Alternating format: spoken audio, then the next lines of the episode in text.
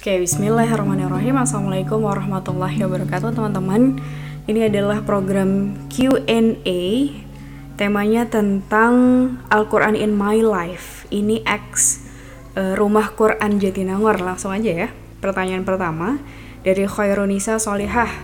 Assalamualaikum Teh Konita, izin bertanya, Kak, bagaimana Teteh mengelola rasa dan menghilangkan segala kepesimisan ketika sudah punya tekad untuk jadi sahabat Al-Quran? Aku suka pesimisnya gini, apa iya gue bisa bertahan lama? Ah nanti paling di tengah-tengah lepas juga, astagfirullah. Emang bisa ya gue jadi orang baik dan berakhlak Qurani? Dan maksud dari sahabat Al-Quran yang dekat dengan Al-Quran di setiap detiknya tuh gimana sih teh? Oke, Masya Allah pertanyaannya bagus banget. Pertama, eh, bagaimana cara menghilangkan kepesimisan? Kita bisa gak sih dekat sama Al-Quran? Itu kita harus inget-inget sama Al-Qamar ayat 17. Dan sesungguhnya telah kami mudahkan Al-Quran untuk pelajaran, maka adakah orang yang mau mengambil pelajaran? Ini diulang beberapa kali dalam surat Al-Qamar. Jadi Masya Allah, Allah itu mungkin ya, Allah itu tahu banget kita tuh sering merasa kesusahan dan kesulitan ketika belajar Al-Quran. Makanya Allah bilang seperti ini, bahwa Al-Quran itu benar-benar sudah dimudahkan sama Allah untuk kita mengambil pelajaran Pertanyaannya adalah apakah kita mau mengambil pelajaran. Jadi ini janji Allah yang harus selalu kita ingat bahwa ketika kita merasa sulit sama Al-Quran itu adalah di pikiran kita. Jadi aslinya mah insya Allah tuh gampang. Gitu, tinggal kita mau nggak untuk mempelajarinya. Terus masalah apakah nanti kita bakal konsisten, apakah nanti akhlak kita bakal berubah e, menjadi akhlak yang Qurani. Kalau menurut aku kan itu hidayah ya. Hidayah itu adalah uh, haknya Allah mau ngasih ke siapa. Tugas kita tuh cuma berusaha. Jadi tugas kita tuh cuma ngejar doang tuh gimana caranya biar setiap hari at least tidak meninggalkan Al-Quran gitu ya. Atau mungkin setiap hari minimal deh nambah dua ayat atau nambah dua baris tiga baris nggak usah banyak-banyak yang penting ada gitu ada usahanya kita nggak nyerah insya Allah ketika kita sudah berusaha mengejar itu maka insya Allah nanti pasti Allah turunkan gitu Allah kan cinta banget sama hambanya yang mendekat sama Al-Quran dan kita harus percaya dan harus ingat bahwa Allah itu mendekat kepada kita lebih cepat dari kita mendekat kepada Allah. Jadi yakin kalau kita udah berusaha terus mendekat sama Allah dengan Al-Quran, maka Allah akan mendekat lebih cepat dari kita. Gitu, itu janji yang harus kita yakini. Terus maksud dari sahabat Al-Quran itu kayak gimana sih? Sebenarnya sama aja analoginya mungkin kayak sahabat pada umumnya, sahabat-sahabat kita di dunia, di pertemanan kita ketika kita sedih, kita pasti mendatangi sahabat kita. Ketika lagi takut, ketika lagi banyak pikiran, apa pun itu, ketika lagi ruwet lah masalah hidup, pasti kita nggak datengin sahabat kita. Sama ketika kita bersahabat dengan Al-Quran juga gitu. Kita mengembalikan semua urusan yang ada dalam hidup kita gitu ya. Kalau pikirannya lagi pusing, kalau oh pokoknya lagi reward semuanya, lagi membutuhkan sedang mengambil sebuah keputusan besar dalam hidup semuanya kembali ke Al-Quran. Gitu sama kayak sahabat kita kalau sehari nggak ngobrol kayaknya ada yang kurang. Kalau uh, sehari dua hari nggak ketemu kayaknya kangen. Nah kayak gitu juga dengan Al-Quran. Gitu jadi selalu membersamai menjadikan Al-Quran tuh sebagai nafas kehidupan kita. Kita mau melakukan apa-apa dikit-dikit pasti pertimbangannya adalah Al-Quran. Kita membuat cita-cita kita belajar kita berusaha gitu kita memutuskan pilihan-pilihan besar semuanya didasarkan dikembalikan lagi kepada Al-Quran. Itu yang disebut sahabat Al-Quran yang nantinya Allah janjikan. Orang yang bersahabat dengan Al-Quran di dunia nanti Al-Quran akan menjadi syafaat kita di akhirat. Jadi kebayang nanti kalau di akhirat posisi kita timbangannya lagi doyong ke kiri gitu karena maksiat kita terlalu banyak tiba-tiba Al-Quran datang kemudian membela kita gitu. Ya Allah uh, dia adalah sahabatku ketika di dunia maka mudahkanlah hisapnya. Itu maka masukkan ia ke surga kan? Enak banget. Gitu. Lanjut. Pertanyaan kedua. Nah nih boleh tahu jadwal harian teteh dari Sukma? Boleh tahu jadwal harian teteh dari bangun sampai tidur lagi? Kenapa ya? Banyak banget yang nanya ini.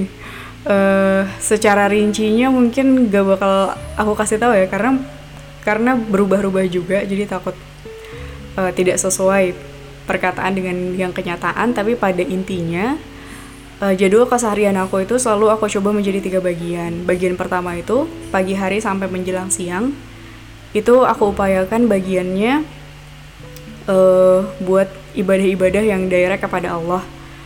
Uh, kayak kiamulail kemudian sholat subuh zikir pagi terus uh, hafalan Al-Quran. Intinya yang sarapan-sarapan buat rohiyah dulu lah.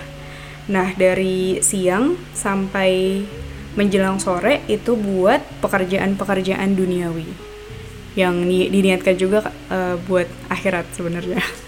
Jadi pekerjaan-pekerjaan yang uh, profesional di situ, kemudian uh, sore sampai malam gitu ya, itu pekerjaan-pekerjaan yang sifatnya personal. Jadi kayak uh, nulis buku atau nyiapin konten-konten di Instagram, nulis hal-hal yang sifatnya pribadi.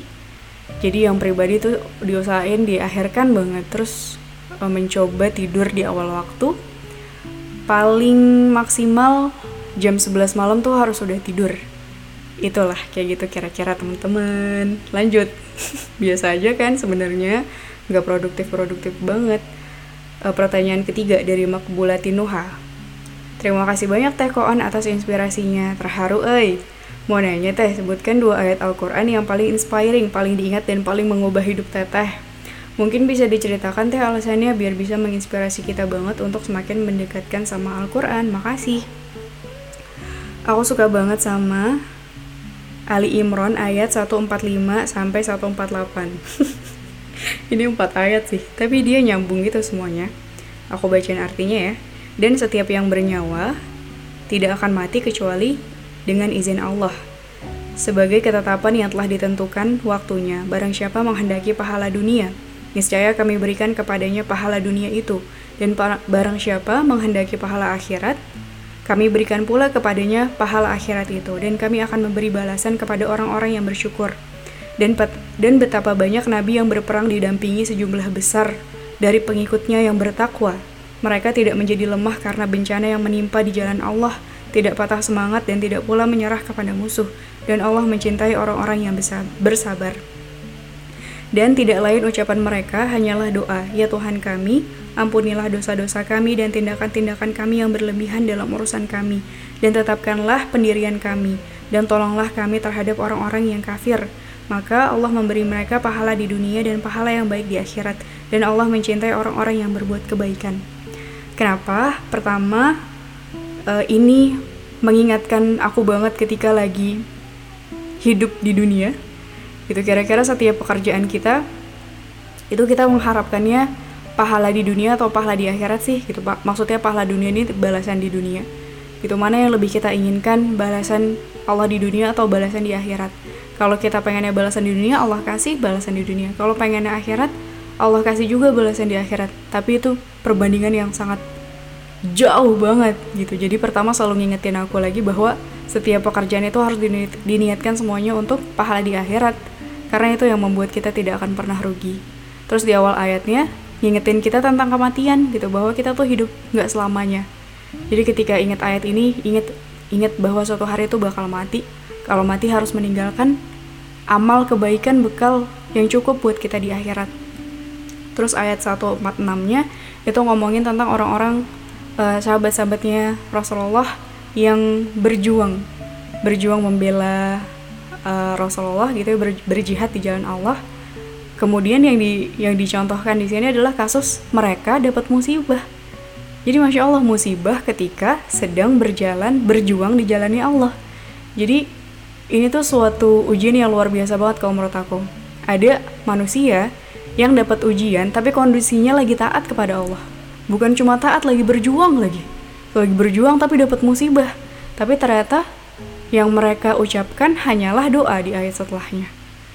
Itu justru yang pertama kali diucapkan bukan ngeluh, bukan seuzon sama Allah, bukan apa ya, bukan mungkin ngata-ngatain kenapa sih aku udah taat tapi kok bla bla bla bukan mengeluh dan hal-hal negatif tapi justru yang pertama kali mereka ucapkan adalah pertaubatan. Gitu mohon maaf, mohon ampun, bertaubat sama Allah atas perbuatan mereka yang berlebih-lebihan, baru minta dikuatkan pendiriannya, gitu, minta di tolong dari orang-orang yang kafir. Kemudian ayat 148-nya baru deh Allah memberi pahala di dunia dan pahala yang baik di akhirat dan Allah mencintai orang-orang yang berbuat kebaikan. Gitu. Jadi jadi sebuah motivasi ketika kita berbuat kebaikan. Mungkin kalau secara dari kacamata dunia, untungnya dikit banget gitu ya. Atau ngabis-ngabisin waktu lo, ngabis-ngabisin tenaga, ngabis-ngabisin duit. Tapi ternyata Allah cinta orang-orang yang berbuat kebaikan. Gitu. Jadi cukuplah alasan kita dicintai Allah sebagai penyemangat kita untuk selalu berbuat kebaikan. Lanjut. Uh, pertanyaan selanjutnya dari Aline Alivia. Assalamualaikum Teh Konit. Izin bertanya, insya Allah tahun depan saya akan masuk pesantren tahfiz. Tapi sering kali saya juga masih merasa ingin kuliah karena melihat teman-teman. Bagaimana ya teh caranya meyakinkan diri dan tidak tergoda oleh hawa nafsu? Oke, Masya Allah. Pertama, setiap orang itu harus percaya dia memiliki perannya masing-masing, memiliki jalannya masing-masing. Gitu dan uh, Allah itu, Allah dan Rasulullah itu tidak pernah meminta kita untuk membanding-bandingkan diri kita dengan orang lain. Jadi uh, orang yang kuliah belum tentu jauh lebih baik daripada orang yang ikut pesantren tahfiz. Begitupun juga sebaliknya. Orang yang ikut pesantren tahfiz belum tentu lebih baik daripada orang yang kuliah gitu karena itu bukan sebuah perbandingan kan. Kalau Allah itu membanding-bandingkan manusia cuma ngelihat dari iman dan takwanya Gitu. Jadi di mana pun peran kita, yang terbaik adalah ketika kita tetap taat. Itu aja poinnya. Gitu kuliah, gitu mungkin kalau dari orang-orang yang tidak kuliah melihatnya ngerasanya keren, tapi ternyata ketika di kuliah kerjaannya bolos, nyontek, bermaksiat, itu jadi nggak keren. Gitu, begitupun juga sebaliknya banyak juga orang-orang yang di pesantren, tapi ternyata melakukan hal-hal yang bermaksiat juga itu juga nggak keren jadi di mana pun kita, di mana pun perannya, kita tetap bisa jadi keren versi kita masing-masing, asal kita tetap beriman dan bertakwa. Jadi silahkan dimaksimalkan perannya masing-masing. Ketika Allah lagi kasih rizkinya, lagi kasih hidayahnya untuk ikut pesantren tahfiz, itu kan hidayah yang luar biasa ya. Gak semua orang Allah kasih kesempatan untuk bisa dekat sama Al-Quran. Ketika Allah udah kasih nih kesempatannya, maka dimaksimalkan gitu ayo kira-kira berapa tahun uh, kamu bisa menghafalkan Al-Quran karena Allah kasih kesempatan untuk bisa benar-benar fokus sama Al-Quran gitu itu yang dimaksimalkan nanti insya Allah ketika sudah masuk peran peran selanjutnya maka yang selanjutnya juga dimaksimalkan gitu semangat insya Allah bisa sukses semuanya Pertanyaan selanjutnya dari Audiva Nur Rahma Putri. Assalamualaikum warahmatullahi wabarakatuh. Bagaimana cara kita untuk konsisten terhadap Al-Quran dengan lingkungan yang tidak mendukung atau lingkungan yang tidak baik? Syukron teh. Oke, Masya Allah ya. E, kalau menurut aku, setiap manusia itu sangat dipengaruhi sama lingkungannya. Gitu, jadi akan sulit sekali ketika kita pengen bisa konsisten bersama Al-Quran tapi lingkungannya jelek atau lingkungannya buruk atau lingkungannya tidak mendukung. Gitu. Karena memang tidak ada semangat yang lebih cepat hilang selain semangat belajar Al-Quran. Gitu. Kalau di lingkungan yang baik aja semangatnya gampang ngedrop apalagi lingkungan yang buruk.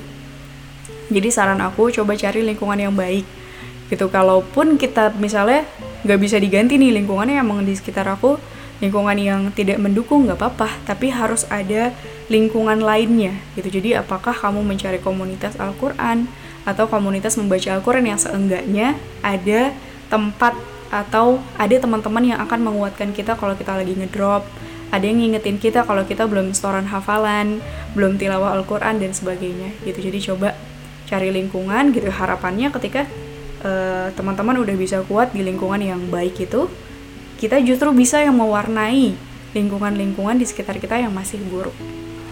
Gitu. Selanjutnya pertanyaan dari uh, Nove.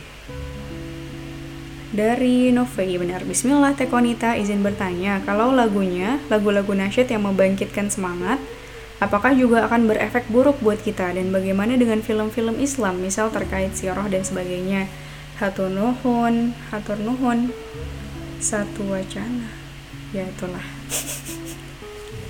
Oke okay, ini jadi uh, buat yang belum belum belum relate uh, waktu di uh, sharing sama teman-teman rumah Quran Jatinangor ini aku sempat menyarankan ketika lagi menghafal Quran agar menjauhi hal-hal yang hal-hal yang sia-sia gitu kayak dengerin lagu atau nonton-nonton film yang banyak adegan-adegan yang bermaksiat dan sebagainya. Nah, kalau lagu-lagunya lagu yang membangkitkan semangat gitu atau lagu-lagu nasyid kali ya. Kalau menurut aku semuanya itu boleh asal tidak berlebihan gitu. Jadi kalau nasyid itu juga bagus gitu ya kalau apalagi kalau sampai membangkitkan membangkitkan semangat kita. Tapi yang nggak bagus adalah ketika nasyidnya itu berlebihan gitu, apalagi didengerinnya lebih banyak daripada kita dengerin Al-Quran. Gitu itu juga bisa jadi peluang melalaikan. Jadi intinya boleh tapi harus seimbang. Terus kalau e, nonton film yang bagus gimana? Nah itu juga kalau menurut aku malah bagus. E, meningkatkan pengetahuan kita gitu ya, kefahaman kita tentang siroh film-film kayak serialnya Umar bin Khattab atau Ertugrul gimana sih bacanya? Ya itulah. E, dan film-film yang sekiranya tidak melalaikan kita gitu. Justru bikin kita kepo sama uh, sejarah Islam itu malah bagus. Gitu. Selanjutnya dari istiqomah. Afwan teh bagaimana ya menjaga semangat kita dalam membersamai Al-Quran di hidup kita? Karena kadang kefuturan itu sering ada teh. Iya bener banget. Futur itu akan selalu datang menghantui. Apalagi kalau perempuan kadang-kadang tuh dia suka uh, menyalahkan keadaan. Kalau lagi dapet itu itu kadang-kadang suka menyalahkan yang namanya dapet dengan futur. Aku lagi futur nih karena aku lagi dapet nggak ada hubungannya gitu. Ketika perempuan menstruasi itu adalah anugerah bahwa organ reproduksi kita masih berfungsi gitu. Ketika lagi dapet kemudian kita futur yaitu karena kita menjauh dari ibadah-ibadah. Padahal banyak kan ibadah-ibadah yang bisa dijalankan ketika kita sedang menstruasi gitu. Gimana biar tetap istiqomah? Aku selalu uh, me selalu sharing tipsnya mengganti tiga hal. Ganti hati ganti referensi ganti lingkungan. Ganti hati itu adalah selalu membersihkan hati kita. Jadi hati kita itu teman-teman dia akan selalu kehujanan titik hitam setiap hari karena maksiat-maksiat yang kita lakukan. Gitu. Kecuali kita bisa menjamin diri kita maksum kayak Rasulullah dan itu tidak mungkin jadi wajib hukumnya nggak wajib maksudnya penting banget untuk kita selalu membersihkan hati kita setiap hari. Gimana ngebersihinnya? Dengan ibadah-ibadah harian. Dengan zikir pagi dan petang gitu ya. Dengan tilawah Al-Quran dengan sholat uh, sholat sunnah sholat tahajud sholat duha infak dan sebagainya. Itu tuh alat-alat yang memang Allah sediakan gitu ya. Ibadah-ibadah itu untuk membersihkan hati kita dari titik-titik hitam itu Nah, gimana kalau nggak pernah dibersihin? Kalau nggak pernah, lama-lama titik hitamnya makin banyak, makin memenuhi, makin keras, makin susah dibersihin. Akhirnya lama-lama cahaya Al-Qurannya nggak bisa masuk ke dalam hati kita. Al-Quran itu kan cahaya ya, cahaya itu tidak masuk, tidak bisa masuk kepada hati-hati yang gelap, hati-hati yang keras. Makanya penting untuk mengganti hati kita, untuk ngeriset hati kita setiap hari. Yang kedua, ganti referen referensi. Referensi itu akan sangat mempengaruhi bagaimana kita berpikir gitu. Bagaimana kita memandang dunia bagaimana kita memang mem, bagaimana kita e, mengambil keputusan setiap hari itu bakal sangat dipengaruhi sama referensi. Jadi hati-hati sama apa yang kita baca sama apa yang kita dengarkan sama ya apa yang kita diskusikan sama orang-orang itu bakal sangat berpengaruh. Jadi kalau sekarang kita merasa referensi-referensi kita kok kayaknya masih yang masih yang jelek ya kayak kayak masih yang jauh sama nilai-nilai Islam maka harus diganti. Itu apa yang kita dengarkan gitu. Kira-kira kita lebih memilih dengerin lagu atau dengerin murotal? Lebih memilih dengerin uh, apa ya vlog-vlog yang tidak bermanfaat gitu ya? Atau dengerin kajian-kajian yang bermanfaat? Kira-kira bacaan buku kita lebih banyak diwarnai sama novel-novel picisan yang bikin kita baper? Atau tentang biografi-biografi uh, sahabat Rasulullah mungkin yang akhirnya membuat kita terinspirasi atau membuat kita lebih semangat dalam berbuat kebaikan. Hal-hal yang kayak gitu yang akhirnya uh, harus kita ubah sehingga kita bisa lebih dekat sama Al-Quran lebih bersemangat. Kemudian yang ketiga adalah ganti lingkungan. Nah tadi udah sempat dibahas ya lingkungan itu punya peran yang sangat penting. Itu akan mempengaruhi kita gitu. Ada yang bilang kan kalau sahabat itu adalah cerminan diri kita. Jadi kalau sahabat kita baik, maka kita baik. Kalau sahabat kita buruk, kita juga buruk. Itu maka pilihlah lingkungan-lingkungan yang baik, teman-teman yang baik sehingga kita gampang untuk ketularan. Itu sih yang akhirnya membuat kita bisa uh, paling nggak kalau futur tuh nggak jatuh-jatuh banget gitu ya gitu jadi intinya ketika ada futur ketika kita sedang merasa futur harus ada perasaan untuk melawan kemalasan itu gitu jadi jangan pernah mau dibudak diperbudak sama diri kita sendiri diperbudak sama hawa nafsu. Tapi kita jiwa kita yang harus uh, memperbudak nafsu kita dan tubuh kita. Gitu semangat kita semua. Lanjut ya. Pertanyaan dari Ilma Nur Fajriani Bismillah izin tanya teh maksud dari ada proyek sampingan bagaimana ya? Kalau aku pribadi bukan seorang konten kreator kemudian untuk bisa semakin dekat dengan Al-Quran tadi kan ada beberapa poin yang dijabarkan ya tapi tentu akan sulit jika langsung semuanya secara gamblang gitu takut malah nanti lebih cepat merasa lelah lebih cepat merasa lelah itu datang dan malah semakin susah istiqomahnya Nah, kalau step by step serta tips dari Teh Farkonita sendiri, gimana sih dalam mendekatkan diri kepada Al-Quran? Oke, satu-satu. Yang pertama tentang proyek sampingan. Jadi, maksud dari proyek sampingan adalah e, gimana caranya hari-hari kita itu sedikit waktu luangnya.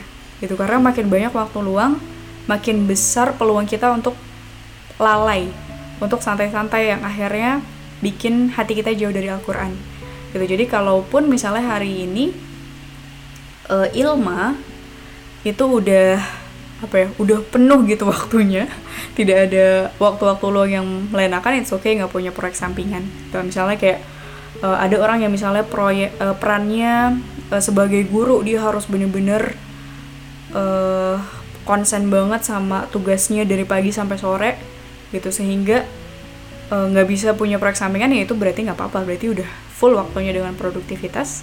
Tinggal diselipkan tinggal dikhususkan mana waktunya yang kira-kira buat Al-Quran. Gitu itu maksud dari proyek sampingan. Jadi kira-kira kalau hari ini masih banyak peluangnya coba cari apa ya kegiatan-kegiatan yang bisa bermanfaat yang akhirnya membuat kita lebih produktif dan jauh dari hal-hal yang sia-sia. Kayak gitu. Jadi tidak mesti menjadi seorang content creator. Terus gimana step by stepnya untuk bisa istiqomah dengan Al-Quran? Sebenarnya aku sendiri juga belum istiqomah gitu ya. Masih mencoba berusaha untuk selalu uh, konsisten sama Al-Quran. Tapi kalau dari aku pribadi caranya uh, pertama doa tuh jangan lepas gitu ya. Uh, diusahakan yang namanya Allahumma arhamni bil Qur'an waj'alhu li imama wa nura wa huda wa rahmah. Allahumma dzakkirni min huma nasitu wa 'allimni min huma jahiltu. Warzuqni tilawatahu ana al-laili wa atrafan nahar waj'alhu li hujjatan ya rabbal alamin. Doa itu tuh selalu ada di setelah sholat gitu ya. Dijadikan doa yang harus kita bacakan setiap hari gitu. Karena di doa itu kita minta dirahmati sama Allah dengan Al-Quran itu kan luar biasa ya kita diberikan kasih sayang dijaga dengan Al-Quran kita minta diingatkan ayat-ayat Al-Quran yang kita lupa gitu. Kita diminta ditambahkan ilmu ayat tentang ayat-ayat Al-Quran yang belum kita tahu maksudnya apa. Kemudian minta dikasih rezeki bisa tilawah siang dan malam gitu. Dan e, dikasih hujah nanti di akhirat kalau kita uh, ternyata membutuhkan bantuan karena maksiat kita kebanyakan kita minta Al-Quran itu menjadi penolong kita. Itu kan artinya Masya Allah banget. Gitu. Jadi itu seminimal, seminimal mungkin tuh itu dulu deh. Kalau misalnya belum bisa tilawah satu juz belum bisa menghafalkan Al-Quran itu masih kalah dengan kenikmatan-kenikmatan duniawi yang menipu itu dulu jangan ditinggalin. Gitu. Karena percayalah Allah itu maha mendengar Allah maha mengabulkan mengabulkan hambanya yang meminta. Jadi itu dulu. Gitu harapannya. Gitu. Kalau dari secara sains apa yang kita ucapkan setiap hari itu apa yang kita pikirkan itu akan jadi apa yang kita lakukan. Jadi seenggaknya dengan berdoa itu kan otomatis kita memikirkan setiap hari seenggaknya lima kali sehari kita minta agar didekatkan sama Al-Quran. Semoga itu jadi langkah awal supaya kita bisa dekat dengan Al-Quran. Itu awalnya berdoa dulu. Yang kedua adalah bisa pakai apa ya uh, pemantik-pemantik gitu lah itu juga masih ini juga masih ringan banget nih pemantik uh, contoh uh, tempel target kita sama Al-Quran di dinding kamar. Itu udah nggak usah ngafal dulu tempel aja dulu. Umur 35 tahun mau hafiz Al-Quran umur 25 tahun mau jadi hafiz Al-Quran dan mau jadi hafiz hafizwa dan seterusnya tempel. Uh, atau de, uh, follow followin akun-akun tentang Al-Quran di Instagram. Jadi at least kalau kita lagi scrolling ada yang ngingetin tuh lewat-lewat gitu sudah berapa halaman hari ini? Gitu kan. Itu bisa jadi pengingat buat kita. Terus uh, step selanjutnya adalah nih kalau udah mulai terbangun rasa uh, rasa pengennya baru ikut komunitasnya. Jadi ikut uh, komunitas tahsin atau tahfiz yang di sana ada gurunya ada teman-teman lain yang ikut menghafal. Nah itu yang akhirnya membuat kita untuk terpacu. Gitu kali ya step by stepnya terus pertanyaan dari Maya. Kapan waktu yang cocok untuk menghafalkan Al-Quran? Waktu yang cocok untuk menghafalkan Al-Quran adalah waktu yang dikhususkan. Gitu, jadi bebas, mau pagi-pagi, siang-siang, sore-sore, malam-malam, itu bisa kapan pun, tapi yang paling penting adalah kalau dikhususkan. Gitu, jadi uh, mulai sekarang dari kita ditentuin nih, misalnya, oke, okay, waktu menghafal Al-Quran aku adalah dari jam 8 sampai 10 itu nggak boleh diganggu gugat sama apa pun gitu. Atau disesuaikan sama teman-teman kira-kira uh, seperti apa yang paling baik yang paling efektif gitu. Jadi yang salah adalah waktu yang diselip-selipkan. Jadi aduh masih sibuk nih nanti aja dia ngafalin Al-Qur'annya. Jadi Allah Al-Qur'an itu dikasih waktu sisa. Nah itu yang akhirnya susah buat kita bisa konsisten. Lanjut pertanyaan dari Naila Gaisani Sebelumnya, terima kasih Takonita. Saya ingin bertanya bagaimana self-love dalam perspektif Quran dan Islam. Oke, Masya Allah. Jadi, kalau self love itu kan artinya dia mencintai diri sendiri, menyayangi diri sendiri, peduli sama diri sendiri, tidak menganggap rendah diri sendiri dan seterusnya. Kalau menurut aku uh, Islam itu sangat uh, memandang self love gitu karena Islam itu juga care sama diri sendiri. Jadi Rasulullah itu kan pernah bilang ya kalau kita itu harus seimbang dalam menjalani hidup. Jadi harus uh, memikirkan akhirat, harus memikirkan dunia juga gitu. Nggak boleh timpang ke dunia banget gitu. Nggak boleh ekstrim juga akhirat banget. Misalnya ekstrim akhirat banget tuh uh, misalnya uh, sholat nggak berhenti berhenti gitu ya. Sampai dia nggak kerja nggak ngapa-ngapain. Makannya disiapin sama orang dia cuma istirahat makan istirahat kayak gitu. Eh cuma uh, makan sholat makan sholat dan seterusnya itu nggak boleh. Itu ekstrim. Itu justru menzolimi orang lain. Atau orang yang berpuasa tapi nggak buka-buka gitu atau mungkin cuma minum air putih puasa lagi. Itu kan akhirnya menzolimi ya. Nggak care sama dirinya sendiri. Itu nggak boleh. Gitu. Terus uh, apa lagi ya? Self love dalam Islam itu kalau menurut aku self love terbaik dalam Islam adalah ketika kita taat sih. Karena ketika kita benar mengaku mencintai diri sendiri maka bentuk mencintainya adalah dengan ketaatan karena ketika kita taat, maka itu berarti kita sedang memberikan kedamaian dan ketentraman buat hati kita sendiri. Gitu, kita berarti sedang mendekatkan jiwa kita dengan Allah. Itu berarti kita sedang menyiapkan bekal untuk kita uh, di akhirat nanti. Gitu, atau kita sedang menyiapkan amal-amal jariah yang akan menyelamatkan kita nanti. Itu menurut aku self love terbaik adalah dengan ketaatan. Uh, lanjut uh, dari Fatimah Nurah ya. Assalamualaikum Teh. Sebelumnya, terima kasih banyak untuk materi yang luar biasa. Saya izin ingin meminta saran agar lebih menguatkan lagi seperti yang Teteh bilang bahwa dalam berinteraksi dengan Al-Quran, pasti ada kesusahan-kesusahan tersendiri. Termasuk dalam proses menghafalnya, saya selama ini merasa lebih banyak lalainya Teh. Jatuh bangun berulang kali, tapi lalainya rasanya lebih sering daripada semangatnya dan sering dan sekalinya ninggalin murojaah Berasa sangat sulit mengumpulkan hafalan-hafalan yang terlanjur berserakan entah ke mana.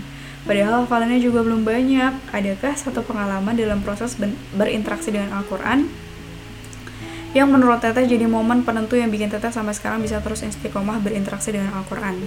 Hatur nuhun, jazakillah khairan, wabarakallahu fiqh.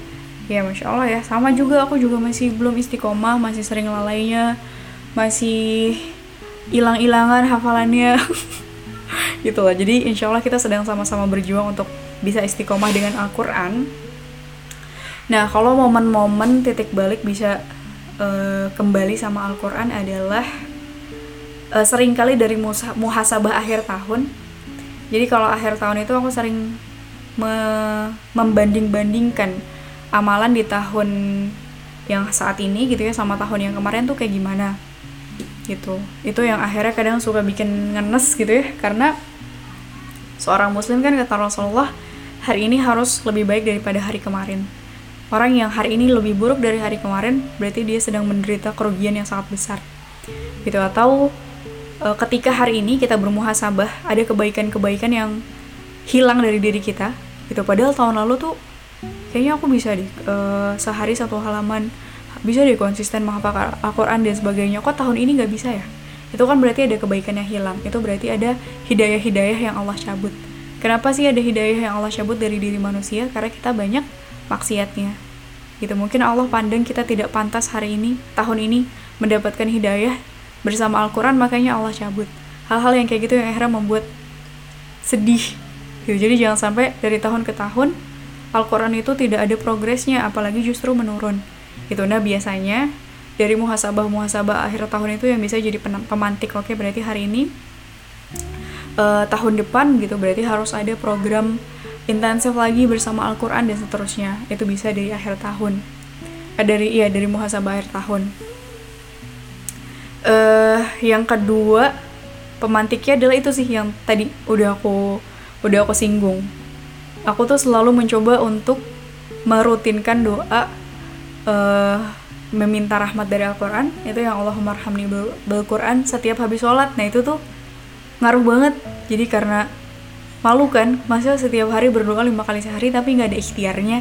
Itu yang akhirnya jadi pemantik pemantik lanjut. Dari Oni. Assalamualaikum Teh Konita. Saya dan suami saya sama-sama pengen ngafalin Al-Quran. Masya Allah Teh tapi kok kayaknya kami susah banget buat istiqomah ini ya jadinya hafalannya stagnan teh.